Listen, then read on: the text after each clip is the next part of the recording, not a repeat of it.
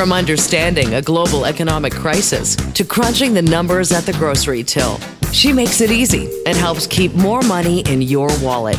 This is For What It's Worth with Rubina Ahmed Haq. Welcome, everybody, to this week's episode of For What It's Worth. We are heading into Mother's Day weekend. Uh, for those of you who are celebrating, I hope you've got that gift ready. I know that I still have to buy something for my mom. Uh, it's always hard to buy something for her because I feel like I've just run out of ideas. Like when I was kid, I was so creative. I would always make something for her.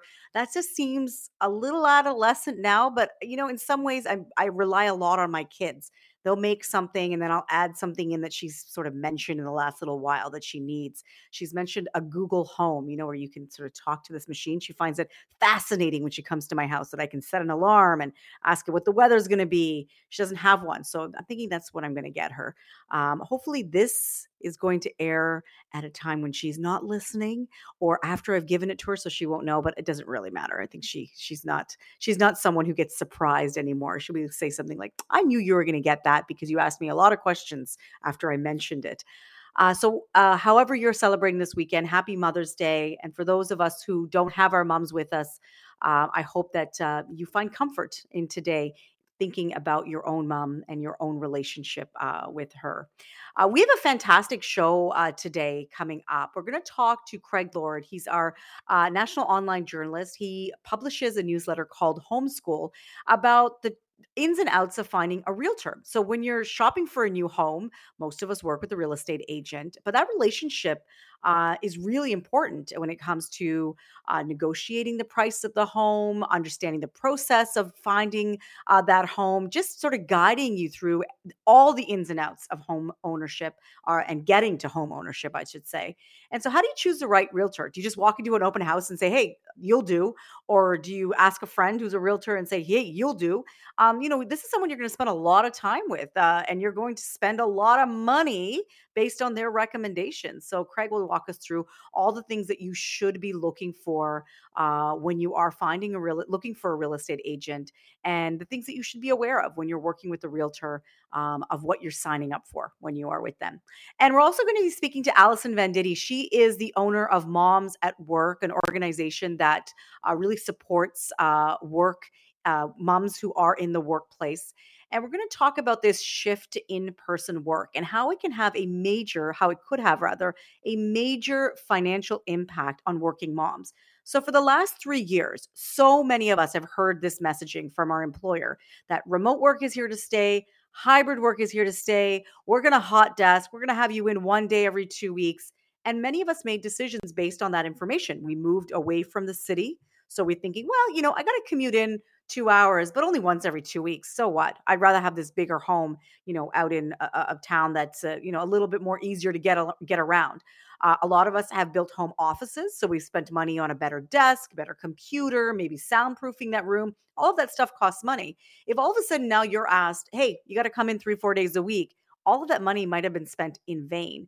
And so we'll be talking to Allison about how mums may really be uh, the ones that suffer the most if employers ask their workers to come back full time. RBC Bank has already made that announcement that they want to have their employees back in the office four days, minimum three days a week. And so that means the majority of the time you are uh, doing your work in person in the office. And this is just a prediction uh, from my from my perspective. But if RBC starts to post better profits than the other banks, then they're just going to follow suit, right? They're going to say, well, there are com- you know they've got this competitive advantage of getting people in office that's obviously working so we're going to get our people back into the office as well so that we can uh, be on equal playing field, as they say.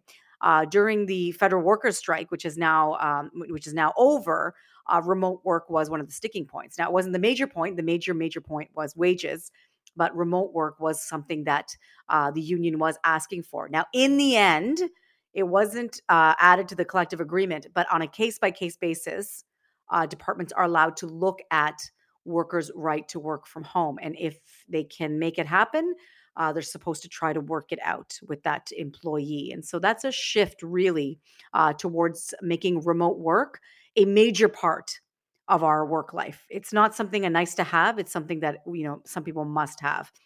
And in many cases, we've discovered that many of us work better from home uh, because of less distractions, because we may have our own social anxieties, because we, uh, you know, we're afraid to get on public transit after going through three years of a pandemic. There's a number of reasons why remote work um, definitely is the future. But before we go, I want to talk about this new report out by NerdWallet. It's a personal finance website that talks about credit card debt in Canada. And it finds that the majority of Canadians have used a credit card in the last 12 months for essential purposes. So, to pay a utility bill, to buy groceries, to buy something that you have to purchase, not just for buying clothes or some going out for dinner, uh, not none of that. It's for essential purposes, and it shows that uh, because of rising costs, people are relying more and more on their credit cards to pay their daily expenses. And this is a really dangerous place to be when you can't cover your essential costs through your own salary, and now you have to go to a credit card to make that happen. And it's not just because you're collecting points; it's because you just don't have the cash in the bank to um, actually make those bills. And so that could mean increased debt uh, for Canadians, increased personal loans for Canadians. And going forward, as life gets more expensive, interest rates remain high, that could be another payment, another uh, bill that is getting more and more difficult for Canadians uh, to pay. That credit card bill, we all know, go up goes up pretty quickly if you don't make that full payment when it is due. We are going to take a quick break. I'm Rubina Ahmed Haq, and this is for what it's worth.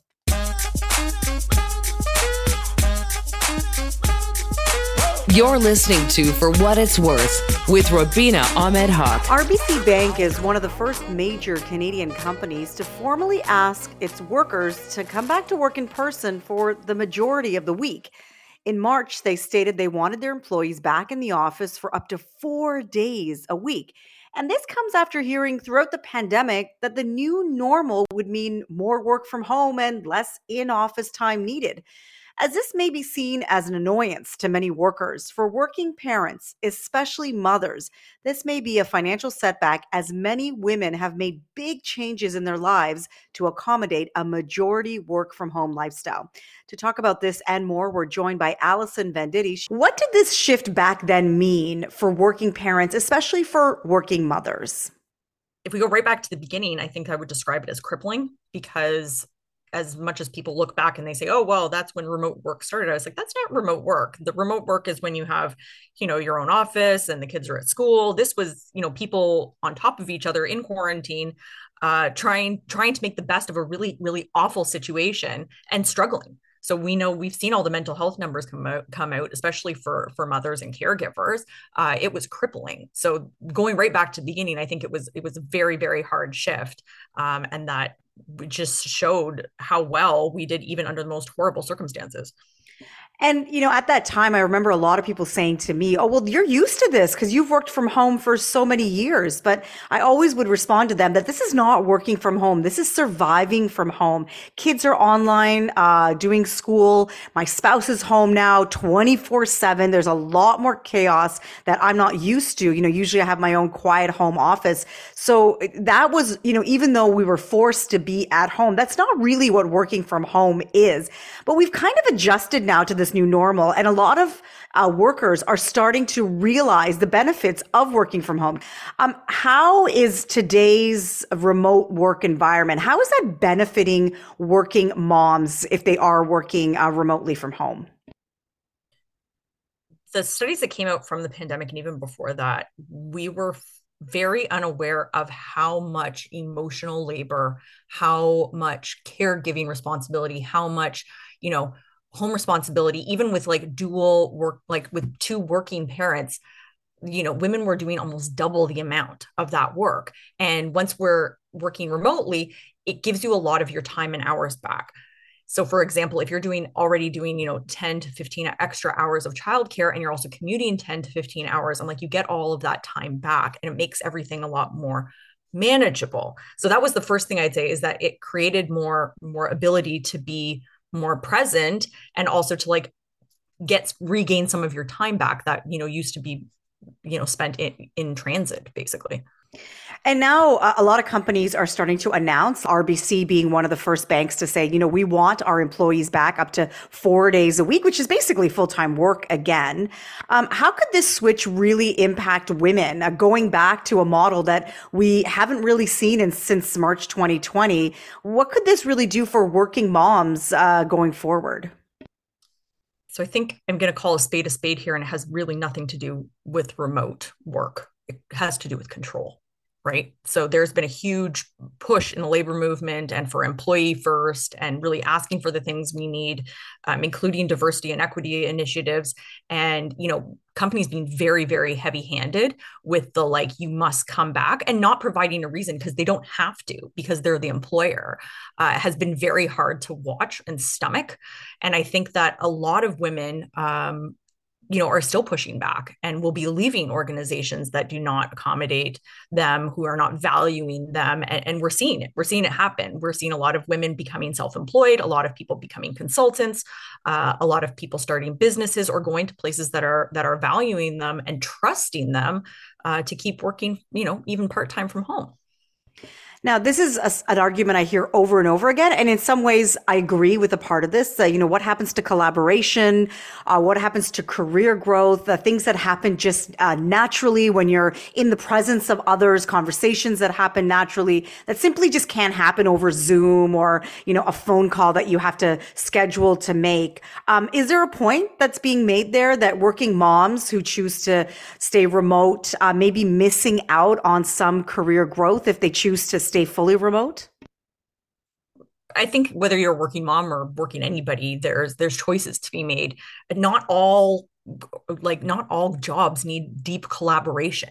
Not all jobs require that, and also like doing it daily isn't isn't the necessity. So when I look at this stuff, I'm an HR professional. I do uh, I do a lot of work, you know, in terms of you know employee experience and that. I was like, it's just a bit garbage, right? It's we want to go back to the things that we knew and we're comfortable with because it gives us a sense of control. And I just don't think that's true. There's lots of ways that you can create collaboration. There's lots of ways that you can have, you know, a once a month employee event that doesn't require you to, you know, really claw people back to the office four days a week. So that argument's been made, but it has not been made well. Um, and anything that I've heard has been really weak in terms of the reasoning. And we've really been fed this uh, line that uh, companies want to be remote, they want to be hybrid, they see the value in uh, keeping employees at home. There's a there's a real estate cost to, to them that they don't have to bear. Uh, their employees are happier, and because of all that messaging, uh, a lot of families have made decisions like they've moved out of the city, they've built home offices, they've bought equipment for their home offices, thinking this is their new reality. What do you say to that? All this money that's been spent up front uh, because they've been told, working moms have been told, hey, this remote working situation, it's going to be around forever. I think that it was a really nice idea, but I think that everybody sort of knew. We've worked with, you know, corporate, we live in a capitalist society that's based on making as much money as possible. And it is not employee first. It's why one of the like big sticking points for all the striking like CRA workers was remote work. It, it does make a difference to people. It helps people to afford homes. It helps really, it would help the economy in smaller, you know, in smaller towns. Um, but it, it's it's hard to stomach because we were fed the we promise we have no intention of and then it was like flipping your head so in my mind i was like they just lied to them so what does that say about your employer employee relationship it's not good yeah, exactly. I, and, and I think that employers, not that I like to come to their defense, but there was this overwhelming message coming from co- companies like Shopify, right? That made this big declaration. We're going to be remote all the time forever. Um, not that they've gone back on that, but they've also cut their workforce significantly. So there's been big changes that have come uh, since big companies have made these promises, uh, where a person who might think, "Oh, my job is safe," but now I don't have a job, and now they're in a market where they're looking for work, where that employer is saying, "Yeah, we'll hire you, but you got to come in." Uh, into work.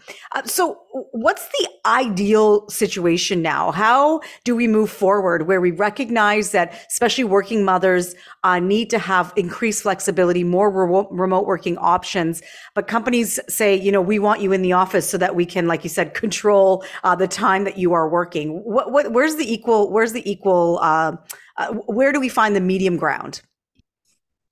So my response to companies is I'm like, well, then you can take your DEI initiatives and throw them out. Right. If you're really invested in helping create more equity at work, uh, more um, you know equal opportunity then that has to apply to everybody that has to apply and you know this is about you know working mothers this portion but uh, you know i'm i'm very focused on like the numbers that we're seeing outside in terms of the amount of individuals with disabilities and other like equity deserving groups that have really flourished during this.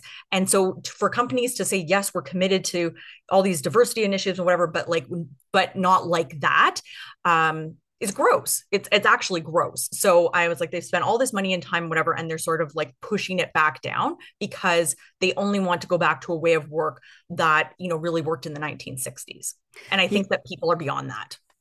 Yeah, I think that's a really good point is that the pandemic did make us wake up and realize that a lot of people have been working under less than ideal conditions. Uh, women were burnt out, workers were burnt out, and part of that had to do with the commute, the average commute being 72 minutes in Canada. Uh, that's time that you can spend with your family, time that you can spend uh, doing that unpaid labor that you have to do anyways when you get home. Uh, you can spread that out over the day and just take some burden off of your evening uh, that that you don't have to spend doing all the, those things. Uh, do companies, you know, you talk about DEI uh, initiatives. Uh, do companies recognize that still with the unpaid labor that women uh, still bear the burden of when they get home and how that can impact uh, their ability to be productive in their jobs? I think for companies, there has been an increase in understanding of the amount of unpromotable tasks that women are assigned at work. So, not even looking at what they're doing at home, but what they're being asked to do at work, which is essentially like corporate housekeeping. You know, take the minutes of the meetings, do like that. And a lot of that has gone away with remote work because you can't just like dump it on the first woman that walks into the walks into the room. So I think that there's a lot of equity that has happened that way. But no i don't think companies have any recognition for you know what people are going through at home.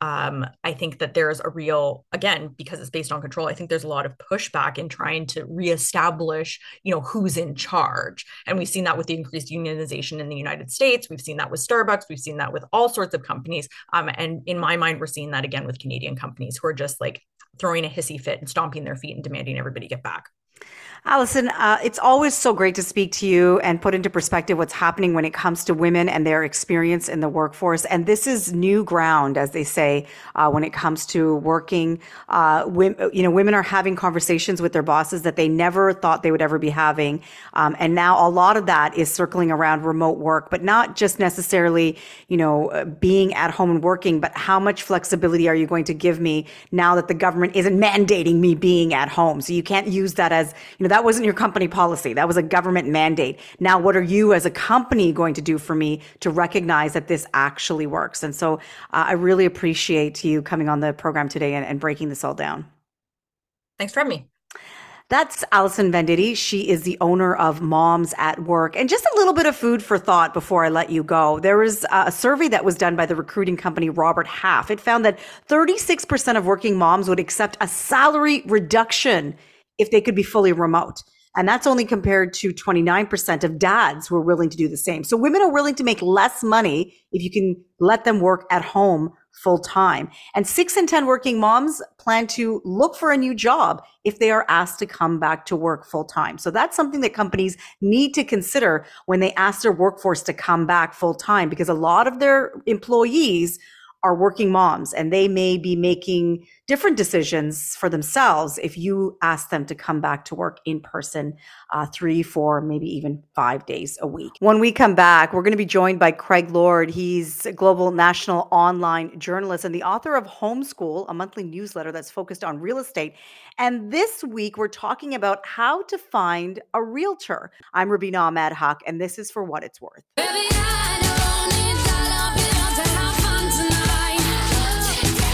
You're listening to For What It's Worth with Rubina Ahmed Haq. When shopping for a house, most home buyers seek the advice of a realtor. This is someone who will set up home showings, guide you through the whole home buying process. But how do you actually find a realtor that's right for you? You're going to be spending a lot of time with this person. They're going to be helping you with the biggest purchase probably of your whole life. To talk about how to find that perfect match, we are joined by Craig Lord. He is the national online journalist for Global News and the author of Homeschool, a monthly newsletter focused on real estate. Hi, Craig. Welcome to the program. Hi, Rubina. Thank you for having me. Yeah, thanks for being on again. And I, it's always great to get your newsletter. It's a real news you can use for anybody that's shopping for a home. And I know I struggled with this too, because a realtor is kind of like finding a partner uh, for that short period of time that's going to help you really get to the, the best home possible in the least painful way possible. What's your advice, especially for first time home buyers who are looking for that perfect realtor to work with? Yeah, absolutely. I mean, it is it's right. It's it's it's a bit personal, it's a bit professional. You have to find someone who's going to set you at ease, uh, but also get the job done, get you a good deal, hopefully, on what's going to be your first home, and make that home buying process, which can be one of the most stressful, you know, buying situations of your life, a little bit smoother. So, you know, don't be afraid. This is the advice that I've heard from realtors themselves don't be afraid to shop around a little bit for the realtor that's right for you. You know, you can find them through social media. If there's someone, a personality that you find really uh, uh, exciting and, and really fits with your vibe, you can find them by Googling people in your area. You can most often hear from friends, experiences that they've had. Maybe you're looking to buy in a neighborhood not too far from where your friends bought talk to them about their experience who they work with. Did they like that person? Did they not?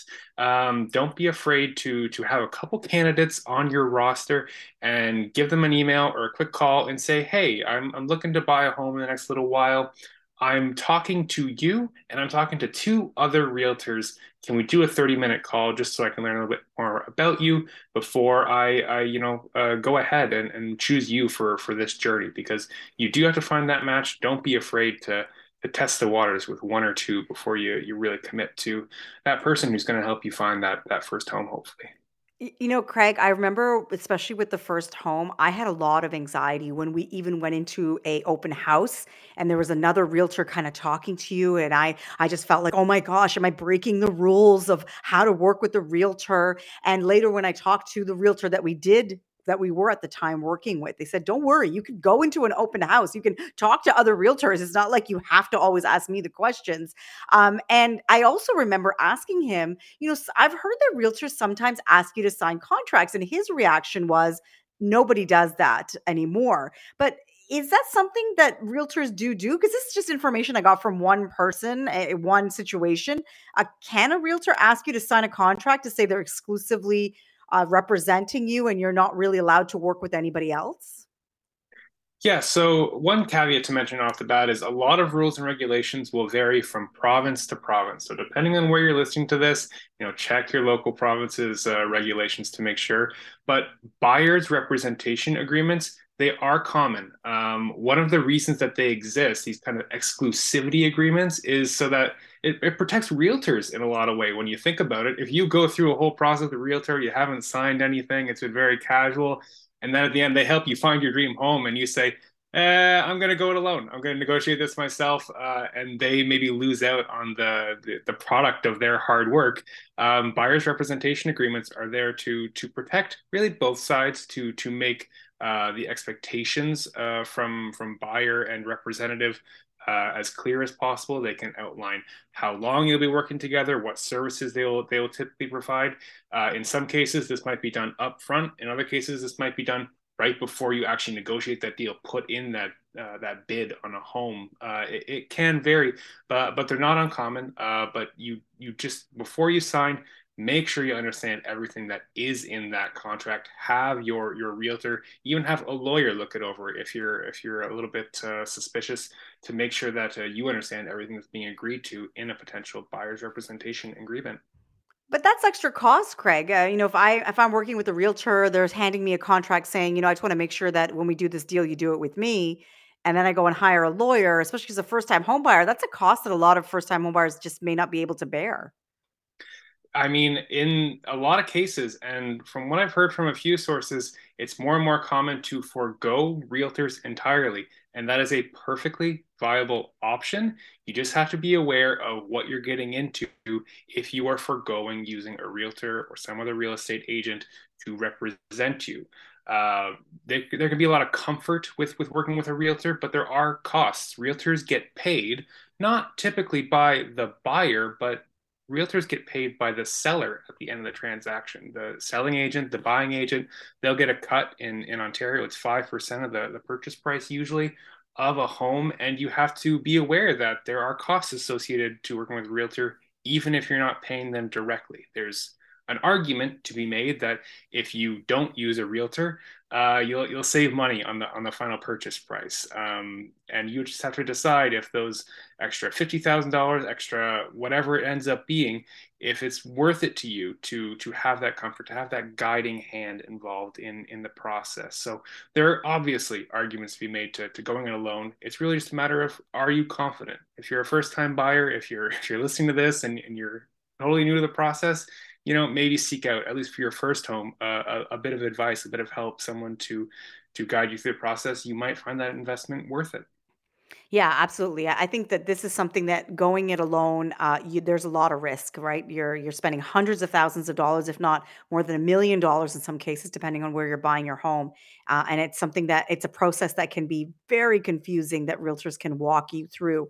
Uh, one thing that I always find uh, difficult is if you have a realtor in your social circle, whether it be your relative or your friend or someone you you know through through another friend, uh, they are often available to you if you want to buy a home. Of course, they want they want more business, and working with you means that that's going to happen. But is it always a good idea to work with a realtor who is a friend? Uh, walk me through a little bit about the pros and cons of working with somebody you know when you are searching for your home. Yeah, it goes back to kind of what we were saying at the beginning, right? That this is a part a, a professional and part a personal relationship that you're establishing with this person who ends up being your agent. And you want to get along with them. You, you don't want to feel an, antagonistic towards them. Um, you do run, I think, the risk if you are choosing to work with a friend that that friendship might get in the way of, of what's in your best interest financially. Uh, remember, realtors do benefit from a, a successful deal going through. It, it is in their interest to hopefully find the right deal for you, the right home for you, and, and get you into it. They get a, a cut at the very end.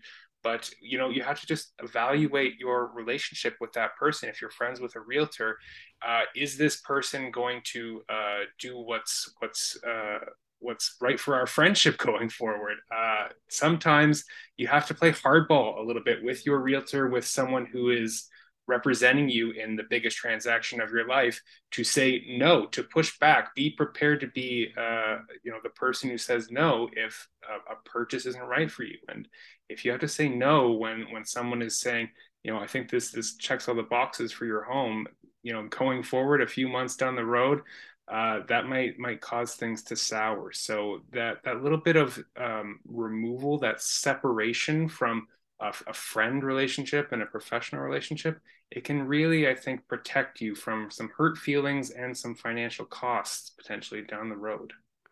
Yeah, of course, because a lot of stuff comes out, and you know, you, you have to remember you have to share a lot of financial information with that person as well, too. Uh, not just how much you're willing to pay for that home, but you know, they come across a lot of sensitive documents. You have to feel, feel comfortable knowing that this person who is your friend is now going to have that information about you, um, and uh, you know, forever. so you have to also be comfortable with that part of it.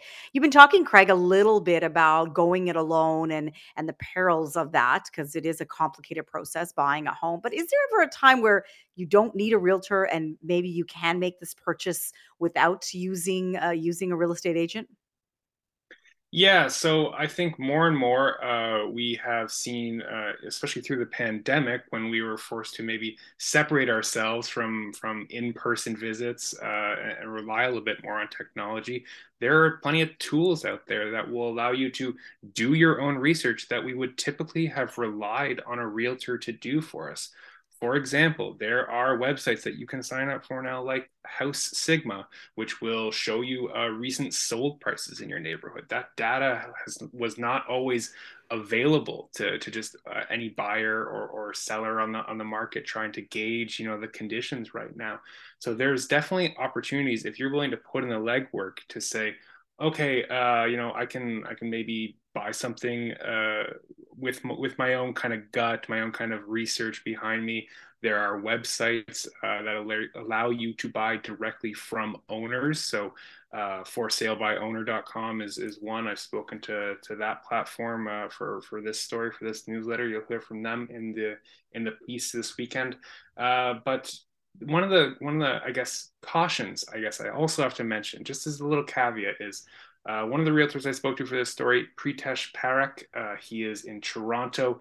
He told me that uh, the advancements in technology, while it might seem more convenient, there are actually a couple of risks that you want to be aware of with all the access to information we have in the modern real estate market. I believe with the amount of technological advancement and information now at your fingertips as a client, it's actually even more important to work with a real estate professional because what I find is there is a lot of misinformation and over information um, online that is not as reliable as it may look to you at first glance. So one of the things Pritesh told me about uh, you know our modern real estate landscape is that you know AI tools might uh, might help to summarize the recent activity in a neighborhood that you're looking in, but they might not have the nuance that a, a trained uh, realtor might bring. They might uh, blend some some home sales together and give you an average that is inaccurate because you know one of those homes was a, a six bed luxury house and you're just looking for a condo in that neighborhood that might lead you to overbid for for the condo that you're shopping for so these are kind of the things to keep in mind. Yes, our, our technological advancements are a huge boon in so many ways right now, but they can also be uh, a bit dangerous if, if you don't really know what uh, what what context to add to the situation when you're searching. Now, this is probably going to add to my next question, Craig, which is uh, which is something that uh, realtors get criticized for all the time. But of course, a realtor is going to say that without me, you're never going to be able to figure out all this content that's now available. You need me to put it into context for you, and that kind of leads me to the next question. Uh, we have about 30 seconds, but you know, r- realtors often get get criticized for being the ultimate middleman, you know, sort of taking a cut of that sale price uh, just because they were there and they happened to get you as a client at the right time. Is it warranted that that uh, that criticism that's that's lobbed at them all the time? Listen, I could go either way. Uh, I bought my own home uh, just a few months ago, and I found the support I got from a realtor it was invaluable for me because I didn't know what I was really getting into. For someone who's maybe a little bit more experienced, they might find that a realtor doesn't add too much to their their process right now. They feel comfortable. They've they've bought a home before. They're they know what they're looking for. They know the market they're looking for, and, and they think they can handle it on their own. So for those that feel confident, you know, I, I, I wish you the best. For those who are not, um, a middleman might be just what you need.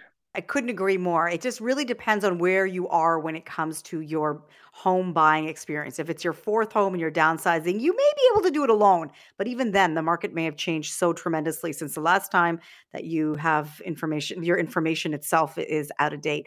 Craig, thank you so much. We're going to be able to find all of this information in the latest edition of Homeschool. Uh, can you tell us where it will be available and how people can read it? Yep, it's live uh, right now on globalnews.ca. If you check uh, globalnews.ca slash money, uh, if you're not already subscribed to Money123 at globalnews.ca, uh, go go do that. It'll land right in your inbox and uh, hopefully be a nice little primer for anyone who's uh, hoping to take advantage of the spring and summer real estate markets as they heat up. That's great. Thanks so much, Craig. Uh, Craig Lord is a national online journalist for Global News and the author of Homeschool, as he's mentioned there, where you can find it, a monthly newsletter focused on real estate. And this time, they are focusing on how to find that perfect realtor. When we come back, we're going to talk about online shopping. Through the pandemic, a lot of us have been buying things online for obvious reasons. Now, Amazon in the US at least has just announced that they will knock $10 off your bill if you're willing to pick up the package at a central location. Will this be something that people will take advantage of? We're going to talk more about that after the break. I'm Rubina Ahmed Haq, and this is For What It's Worth. From understanding a global economic crisis to crunching the numbers at the grocery till, you're listening to For What It's Worth with Rubina Ahmed Haq. That brings us to the end of our show. Thank you so much for coming on this journey for the last hour. I hope you learned something. I know I did, especially from Craig when it comes to finding a realtor there's a lot of things to consider when you are uh, buying uh, a home, whether it be your first home or your 10th home. When you're working with a real estate agent, that's a relationship that you really need to take seriously. Uh, they're guiding you through the process. And even if you you feel you're someone who's an expert at the real estate market because you've got all this information at your fingertips, there's always different rules on if you're buying an investment property, how much you have to put down. Now you have to put down 20%, and the source of that money has to come from somewhere other than uh, a home equity line of credit. So there's all these rules that real estate agents can walk you through. You may have these ideas of how you can spend your money, and they may be able to uh, really guide you in the right direction as to what you can do with the cash uh, that you do have. Also, speaking to Allison Venditti, this is something we don't talk enough about. We've become so used to working from home, and there is pushback, absolutely, from everybody, whether you're a parent or whether you're someone who loves working in the office or not, the the the change to go back to in person is going to be a little bit bumpy because not everybody is on board. But especially for working moms who have made big changes in their lives, they've given up childcare space. They've changed their home. They've perhaps bought expensive equipment so they can work from home. And they now have realized there's a lot of time they spend commuting that they can now spend doing a lot of the unpaid work that still is uh, done by women. The majority of, of, unpaid work is done by mothers, uh, whether it's the cooking or the cleaning or the household shopping. Um, it's the moms that often pick that work up, and that's done after your paid hours are done. And so, having that time back, having that commuter time back, uh, really means that you have extra moments in the day that you can get those things done. I know that we use this example all the time, but putting in a load of laundry while, you know, in between meetings really does save a lot of time because at the end of the day, you don't got to do that laundry. You've just been able to get it done somehow in little bits in your day and you've got a little bit of time for yourself. There is an argument to be made that you should be at work and you should be focused on work and you should not be worried about all that other stuff that's going on in your home uh, in order to have the best experience. But I'm really on the side of remote work really does benefit working mothers, especially those who have children under the age of 12. It's such a short amount of time where you need to be relying on a more flexible work schedule when your kids are older and they can take care of themselves they can let themselves in they don't need that adult supervision you can make a lot of different decisions when it comes to your work life but those first 10 to 12 years they're crucial you need to be there you need to be there uh, sometimes my my my kids they haven't been able to find each other after school. So they're all confused as to because they walk home from school on their own now. And my daughter goes to the office, and the office calls me and says, Your daughter is here. She says she can't find your son. Now, the only way to remedy that is me booting it to the schools, figuring out what's going on. But can you imagine if I'm at work an hour away and I'm thinking, oh my gosh, what's happened to my son? Usually I'm able to get there, figure it out. Uh, you know, usually I give them a little bit of a lecture. You know, you've got a plan of where you're supposed to meet. How come you didn't meet there? uh, but all of that I can do in real time. Or my son forgot his water bottle. I can easily get to the school and give it to him. All these things that really are crucial when your kids are young. Uh, we can get those done if we are working remotely, or at least working remotely for part of the week. Before I let you go, I wanted to talk about Amazon. And Amazon in the States has announced that they are going to offer customers uh, a $10 discount to pick up a purchase. And I'm wondering if you would do that, if you would buy something online, even though we've become so used to having things arrive at our doorstep, would you go pick it up at the the local depot and save yourself 10 bucks? I think a lot of us would, especially those of us who live close to it. If you live walking distance to a place where uh, you can pick that order up, why wouldn't you save 10 bucks? Amazon is also now pushing to charge uh, customers for returns. So some returns they're going to start charging customers, and this is outside of what they would charge you for if you said, "Oh, I just changed my mind" or "I don't like the color." Normally, Amazon lets you return stuff for free if you say it doesn't fit or something. But now they're saying they're going to start charging for returns. So really, uh, getting away from this model of you know you can buy and try and return it because uh, it's costing, right? Because all that stuff goes to the landfill. Some of the stuff cannot be resold. In many cases, it can't be resold. In fact, there's an entire secondary market dedicated to selling that stuff that we return, where people buy trucks and trucks of returns from Wayfair, Amazon, Walmart, and they sell it in that secondary market. So it's kind of new, but it's been returned by a customer and you can buy it at discount. So uh, this is definitely a problem where people are buying stuff and returning it without really thinking about it. And also now, if you can save some money, maybe even save the environment, not having a delivery person drive around and drop it off to you, save 10 bucks on that purchase. I think I would do that, especially on uh, bigger things uh, that uh, I may just, you know, feel better picking up on my own. Uh, thank you so much to you, the listener, for joining us today on For What It's Worth. I hope you got something out of it. Thanks to Bilal Masri, our technical producer. We will be back next week, same time, same channel. I'm Rubina Ahmed Haq, and this is For What It's Worth.